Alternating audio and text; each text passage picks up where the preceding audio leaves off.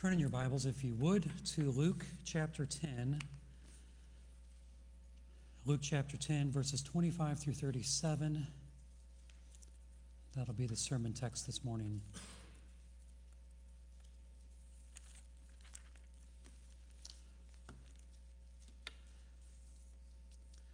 We can do this. We really can do this. I mean, what's it take? What's it take to get into heaven? Of course, the grace of Jesus Christ, unmerited favor. God wants us, all people, to be saved. But we've got to respond. We've got to have faith in Him. We've got to accept Him as our Lord and Savior. But what does it take? What's the obedience involve? If I have to sing like Mark, I'm not making it. I'm not, not going to make it. If I have to play basketball like those, those boys last week, I'm not making it. If it requires that I sell everything and move to a foreign country, I better know that's from God because I'm I'm nervous. It's none of those things. We can do this. We can respond in faith. We can obey. God has made eternal life available to all of us. Doesn't require incredible intelligence, doesn't require an incredible giftedness, it doesn't require perfect opportunity and perfect timing. It doesn't require radical obedience. It requires simply loving God and loving your neighbor. That's the context for today's story. The question is what must I do to inherit eternal life? The context for the question is how do I make it in? And Jesus doesn't answer with a how to, he answers with a story. Out of reverence for God's word, if you're physically able, please stand as I read this very popular story, Luke chapter 10, verses 25 through 37. On one occasion, an expert of the law stood up to test Jesus. Teacher, he asked, What must I do to inherit eternal life? What is written in the law? He replied, How do you read it? He answered, Love the Lord your God with all your heart and with all your soul and with all your strength and with all your mind. And love your neighbor as yourself. You have answered correctly, Jesus replied. Do this and you will live. But wanting to justify himself, he asked Jesus, And who is my neighbor?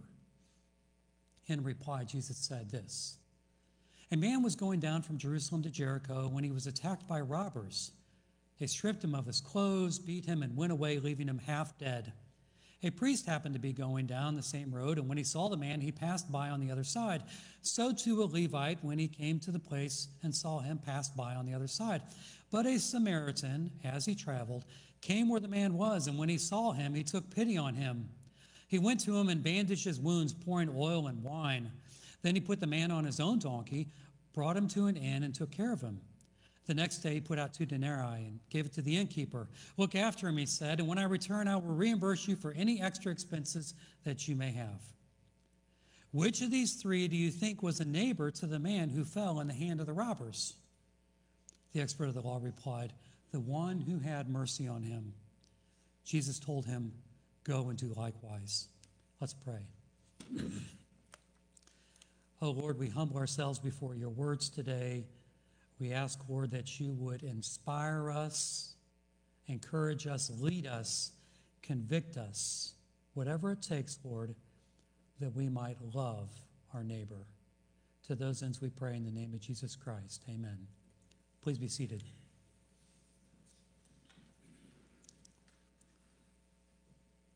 John Eads turned me on to an audiobook called After by Bruce Greyson that talks about NDEs, which is an acronym for near death experiences. All these people who have passed away and had these near death experiences and, and what they mean. At the same time, I'm going through some curriculum that Rex bought for the church called The Case for Heaven by Lee Strobel, which our Sunday Sunday school class is going to begin studying. And it reminds me there's so much speculation about what Judgment Day is going to be like. I don't know if you've considered what's going to happen. Do you think you're going to stand before the before God and your entire life will be flashed before your eyes and you remember all the times that you failed and the times that you did good? Do you think it'll be a question answer? When did you take care of my sheep? When did you take care of people who were naked or incarcerated? Do you think you're just going to be in? Because all of a sudden you're going to appear in heaven and hey, that was good. Somehow I passed it. I don't remember it. Do you think you're going to stand before God and go through all of your sins and every idle word, every idle word? That's going to take a while for me. Go through everything that you've done and, and you're going to be so ashamed. You're going to be so embarrassed. You're going to, I'm never going to get in. And Jesus is going to say, I paid the price.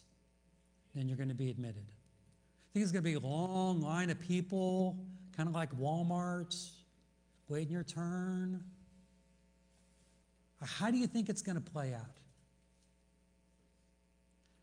A lot of people have opinions on this. This is such a popular topic. What the end is going to be like, or what's going to lead up to the end. Trumpet sounds, heavens peeling open, just disappear, planes crash, no pilots. How's it all going to go? People are so excited about the end and how it's going to play out. But nobody is excited about speculating on how they might love their neighbor. Did you notice that? Nobody sits around and speculates on how they can love their neighbor more. And yet, the context of this question is how can I inherit eternal life? Now, I want you to notice that Jesus does not ask any theological questions, or the, the judge doesn't. No, do you believe in the authority of the Holy Scriptures? Do you believe that they're inspired? Do you believe in the Holy Trinity? Do you believe in this? Which are all reasonable questions which we would ask. Instead, the question seems to revolve around how you loved your neighbor. Now, maybe, and I think in my mind's eye, Jesus knows this religious lawyer, this leader, and he knows his heart, and he knows that he believes all the right stuff. And so he just wants to get to how it expresses itself in, in obedience. But it's not a theological question, it's not a true and false theology. Instead, it is a how did you love your neighbor kind of thing. And I think that's interesting because you and I, no matter who you are today, no matter your age, we all have the same opportunity to love our neighbor.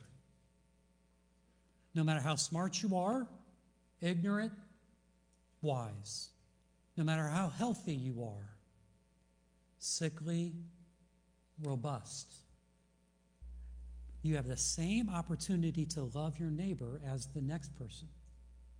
I was visiting a Christian city a couple weeks ago. I was assigned to visit the person in a particular room, bed A. Some of the rooms are double rooms, and you have bed A and you have bed B. And I was commissioned to go and visit the person in bed A. Said, Hello, my name's Andrew. I'm the I'm a volunteer chaplain. I'm actually a pastor down the street, but I'm a chaplain. I just want to come and see how you're doing. How you doing? She goes, I, I appreciate you coming, chaplain, but you really need to see my neighbor and my neighbor. And she says, I, I, I would love to have a prayer with you, but please go see my neighbor. And so I walked past her room to bed B, and I don't know that her na- I don't know that her neighbor was going to make it very long. You know what I'm talking about. Snoring, not awake. It was rough. And I had the opportunity to pray over her neighbor before I came to visit her. Now, isn't that interesting that even confined to a bed in Christian City, she was concerned about her neighbor. All that is to say that no matter who you are, you have the opportunity and the capacity to love your neighbor. And so Jesus tells this story, and I want you to note that the hero of the story is a Samaritan. We've heard this so much that we think that Samaritans are just like anybody else. In fact, if at the end of this sermon you think to yourself, you know what, I need to start loving the Samaritans in my life a little bit more, you've missed the story. Because what Jesus is telling us by using the Samaritan as the hero is he's basically saying that the villains are the heroes when they love well. Nobody has a corner on the market when it comes to loving. In Georgia, there's a Good Samaritan law, I think. I, I saw a code, which means that if you stop off somebody's going through a, don't quote me on this, I'm not a lawyer, but a life threatening something or other, and you, and you try to help them, that you can't be sued for your efforts. The Good Samaritan law, which actually refers to the Bible, the Good Samaritan. But I want you to know that to the disciples at this time, there was no good Samaritan. That would be like us saying a good prostitute or a good drug dealer. This is what they thought when you said Samaritan. Don't believe me? Look at the end of Luke chapter 9. Jesus is walking around and he's ministering and he's on his way to Jerusalem and he wants to pass through a Samaritan town and the Samaritans turn him down. And you know what the, the wonderful disciples, two, two of the disciples, James and John, you know, Jesus had like three really close ones of the 12. You know, Peter, James, and James and John. These are legit guys. You know what they said? When, when the Samaritans turned down Jesus, you know what they said? They said, uh, Lord, do you want us to call down fire on their village? This is like Sodom and Gomorrah, right? Who comes up with that idea? He wants to just, why, why don't we just send, have that village bombed? You know what Jesus said? He rebuked them. But this is the kind of hostility between Jews and Samaritans. Jews considered Samaritans half breeds, mixed blood, cultic worshippers. Samaritans had their own holy place that they worshiped God. Of course, the Samaritans thought they were the true Jews, the northern tribes. It's a long history, but what I want to try to tell you is there's not a lot of love between them. And when Jesus chose the Samaritan to be the hero of the story, that rocked their world.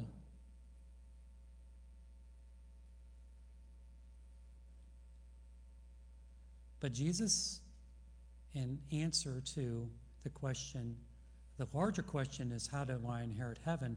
The next question is, who is my neighbor? Jesus explains in a radical way that your neighbor is the one to whom you show mercy. Let me say that again. Your neighbor is the one to whom you show mercy. And all of us are on the same playing field in our opportunity or our capacity to show mercy to other people. We all have equal access, and we can do this thing. We need to get away from the Christianity that believes but doesn't do. The Christians that know it all, they know everything, but when it comes to practice, they're just like the rest of the world. We need to get to the place where they will know we are Christians by our love, by the mercy that we show. Well, let's get into the story a little bit. Luke 10 25 through 37. Jesus tells the story, and in this story, you've got a man who's leaving Jerusalem on his way to Jericho. We don't know his name. In the Greek, it's actually just a human. We have a human man. Is, was he a Samaritan? Was he a Jew? Don't know anything. We just know that he's a man. and he's walking away, and he falls into the hands of bad people. And I don't know what half dead is, but it's half dead. On the way, you've got a priest who's a representative of God who's coming from Jerusalem. So, in other words, he's already done his priestly duties. I remember somebody teaching this one time, and he said, "Well, the reason he crossed over on the other side is because you know if you're you're around somebody that's dead or half dead, it's going to make you ceremonially unclean, and you can't function, and so he's going to lose his day's work." He's leaving Jerusalem. He's leaving. He's on his way out. Don't give him a pass. He saw what was going on. He saw the man. It says that. We saw the man without even assessing how bad he was or what's going on. He passed over on the other side. Not even close to the guy, like, hey, well, no, no, I'm going on the other side.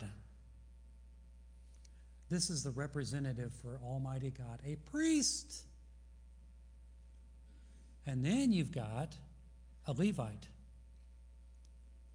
Levite is a tribe of Israel, special tribe of Israel, the Le- Levitical family from Levi. If this guy was a Jewish guy, you've got somebody their own own kind, own race. Look what he does. He also passes by on the other side. So you've got two people who should be in the known, the, the know. You've got a priest and you've got a Jew, upper echelon Jew, a Levite, and they choose to pass by on the other side. They don't have mercy on the man. And now you've got a person who shouldn't be showing mercy in their worldview who more than shows mercy. Would you notice what he does? There's 12 words here. I'm getting this from a book from Leroy Lawson, or uh, actually a book from Fred Craddock. But listen to the 12 action words. The Samaritan saw. Number two, he was moved with pity. He went to him. Number four, he bandaged his wounds. Number five, he poured oil and wine. Number six, he put the wounded man on his own donkey. Number seven, he brought him to the inn. Number eight, he took care of him. He gave him two denarii. Uh, number nine, I guess there's only 10, sorry. He gave uh, the denarii to the innkeeper. And then number 10, he said to the innkeeper, I'll pay the remaining cost. 10 kind acts for this injured man where the first two who should have known, should have done, walked over on the other side. This is a remarkable act of mercy that Jesus tells. And what I want to tell you today is we can do this. We can show mercy.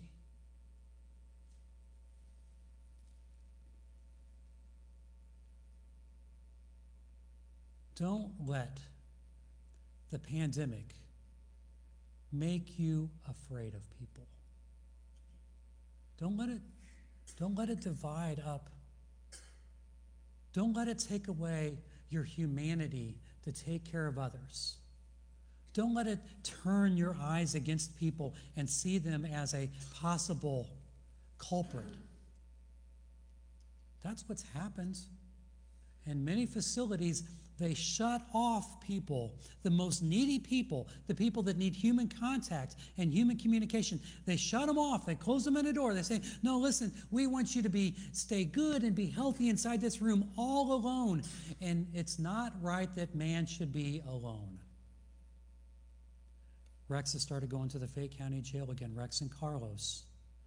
How many two and a half years these inmates haven't had outside clergy coming in to minister to them. Two and a half years. That's the place you want clergy to go into, is in the county jail. Don't let the world skew your thinking as avoiding the victims in this world. In fact, if this really is the way judgment plays out, I'm not saying it is, But if this is the way Judgment Day goes, where the standard is showing mercy to your neighbor, the Lord's questions are probably going to make us squirm. Because it's not going to be a question of what church did you attend? When were you baptized? Did you attend Sunday school?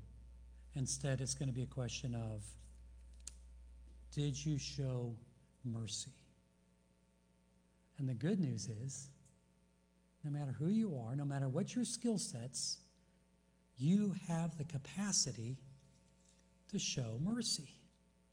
Isn't that cool?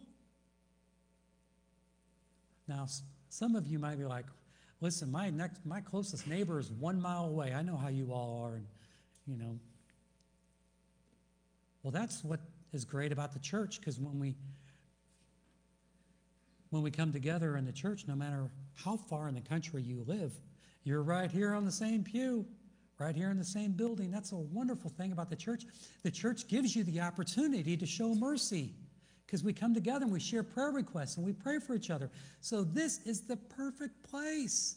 Now, I'm not just saying that church is the only place, but what people miss out when they miss the church is astounding. But it takes paying attention.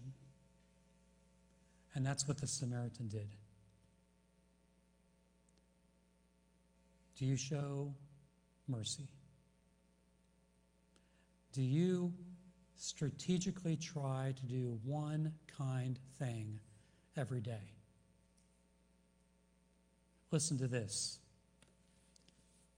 If you do one act of kindness every day for 40 years, which, like, what, you're 120, right? So you could do, all right.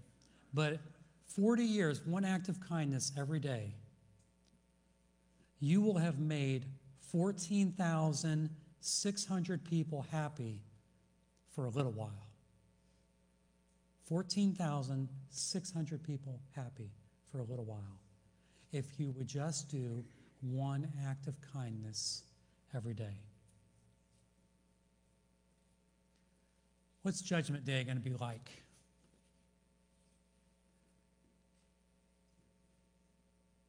You're going to be in a long line. You're going to stand up and everything flashes before you, just you and God. You're just going to appear in heaven, floating in a cloud, playing a harp. What's it going to be like? Books have been written about this.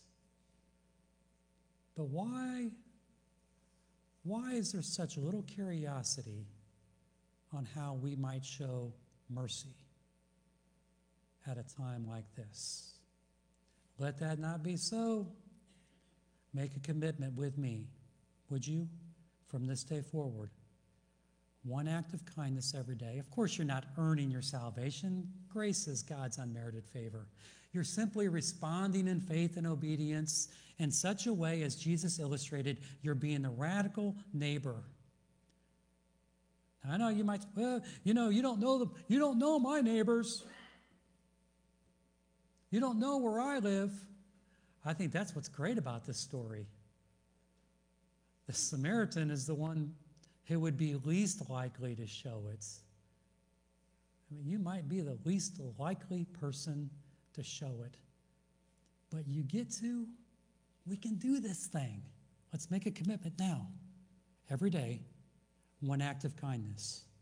I mean, we, have all got the same 24 hours. You might be able to knock two or three acts of kindness out.